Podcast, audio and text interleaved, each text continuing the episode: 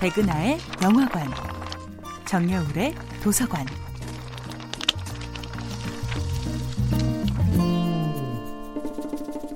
안녕하세요. 여러분들과 쉽고 재미있는 영화 이야기를 나누고 있는 배우 연구소 소장 백은하입니다. 이번 주에 만나보고 있는 영화는 스티븐 스필버그 감독, 메릴 스트립, 톰 행크스 주연의 2018년도 영화 더 포스트입니다.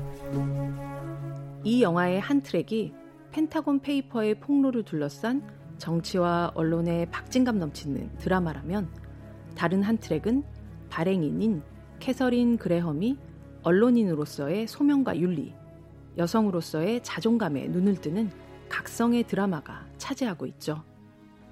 아버지와 남편이 죽은 후 신문사 운영을 책임지게 된 캐서린.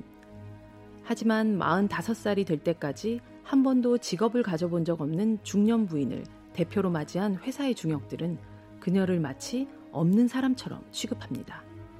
영화 초반부 캐서린은 아버지와 남편의 사진이 쭉 걸린 복도를 지나서 양복 입은 남자들로 가득 차 있는 회의장으로 들어섭니다.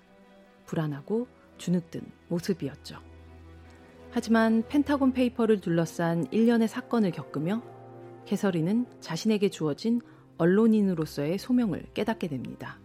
그리고 워싱턴 포스트는 더 이상 내 아버지의 혹은 내 남편의 것이 아닌 나의 회사이며 기사 보도에 대한 책임 역시 자신에게 있음을 인정합니다. 캐서린의 용감한 결정을 전해들은 편집장 벤의 아내는 놀라움을 감추지 못하며 이렇게 말하죠. 넌 제대로 못한다. 내 의견은 중요하지 않다는 말을 계속 들으면서 무시하는 정도가 아니라 아예 없는 사람 취급을 당하는 거지. 그런 상태가 오래 지속되면 스스로도 그렇게 믿게 돼버려. 그런데도 전 재산과 인생과 다름없는 회사를 걸고 이런 결정을 내린 건 그건 정말 용감하다고 생각해요. 영화의 후반부 법원에 출두한 캐서린에게 한 젊은 여성이 다가옵니다. 오빠가 여전히 베트남 전장에 있다는 그녀는 캐서린의 승리를 응원합니다.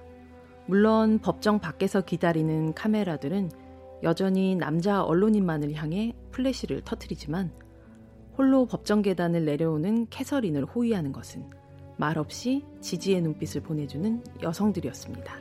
영화 더 포스트에서 캐서린 그레엄이 언론인으로서 내디딘 개인의 첫 걸음은 다음 세대의 여성을 위한 공공의 한 걸음이었던 것입니다. 백은하의 영화관이었습니다.